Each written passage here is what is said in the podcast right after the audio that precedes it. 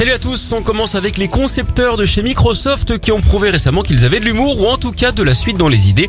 À la sortie de leur dernière console, la Xbox Series X, de nombreux fans avaient remarqué que l'engin ressemblait quand même fortement à un frigo. La remarque a été prise en compte très sérieusement par la firme américaine qui n'a pas froid aux yeux et qui vient d'annoncer la commercialisation d'un mini frigo. Évidemment, il reprend le design de la fameuse console.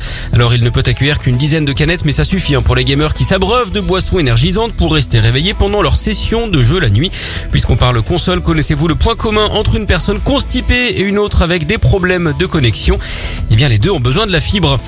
On file dans le Calvados en Normandie avec cette blague entre collègues. Un beau matin, une femme se dirige vers sa voiture pour aller bosser, mais quand elle s'approche de son véhicule, elle s'aperçoit qu'il est recouvert de post-it.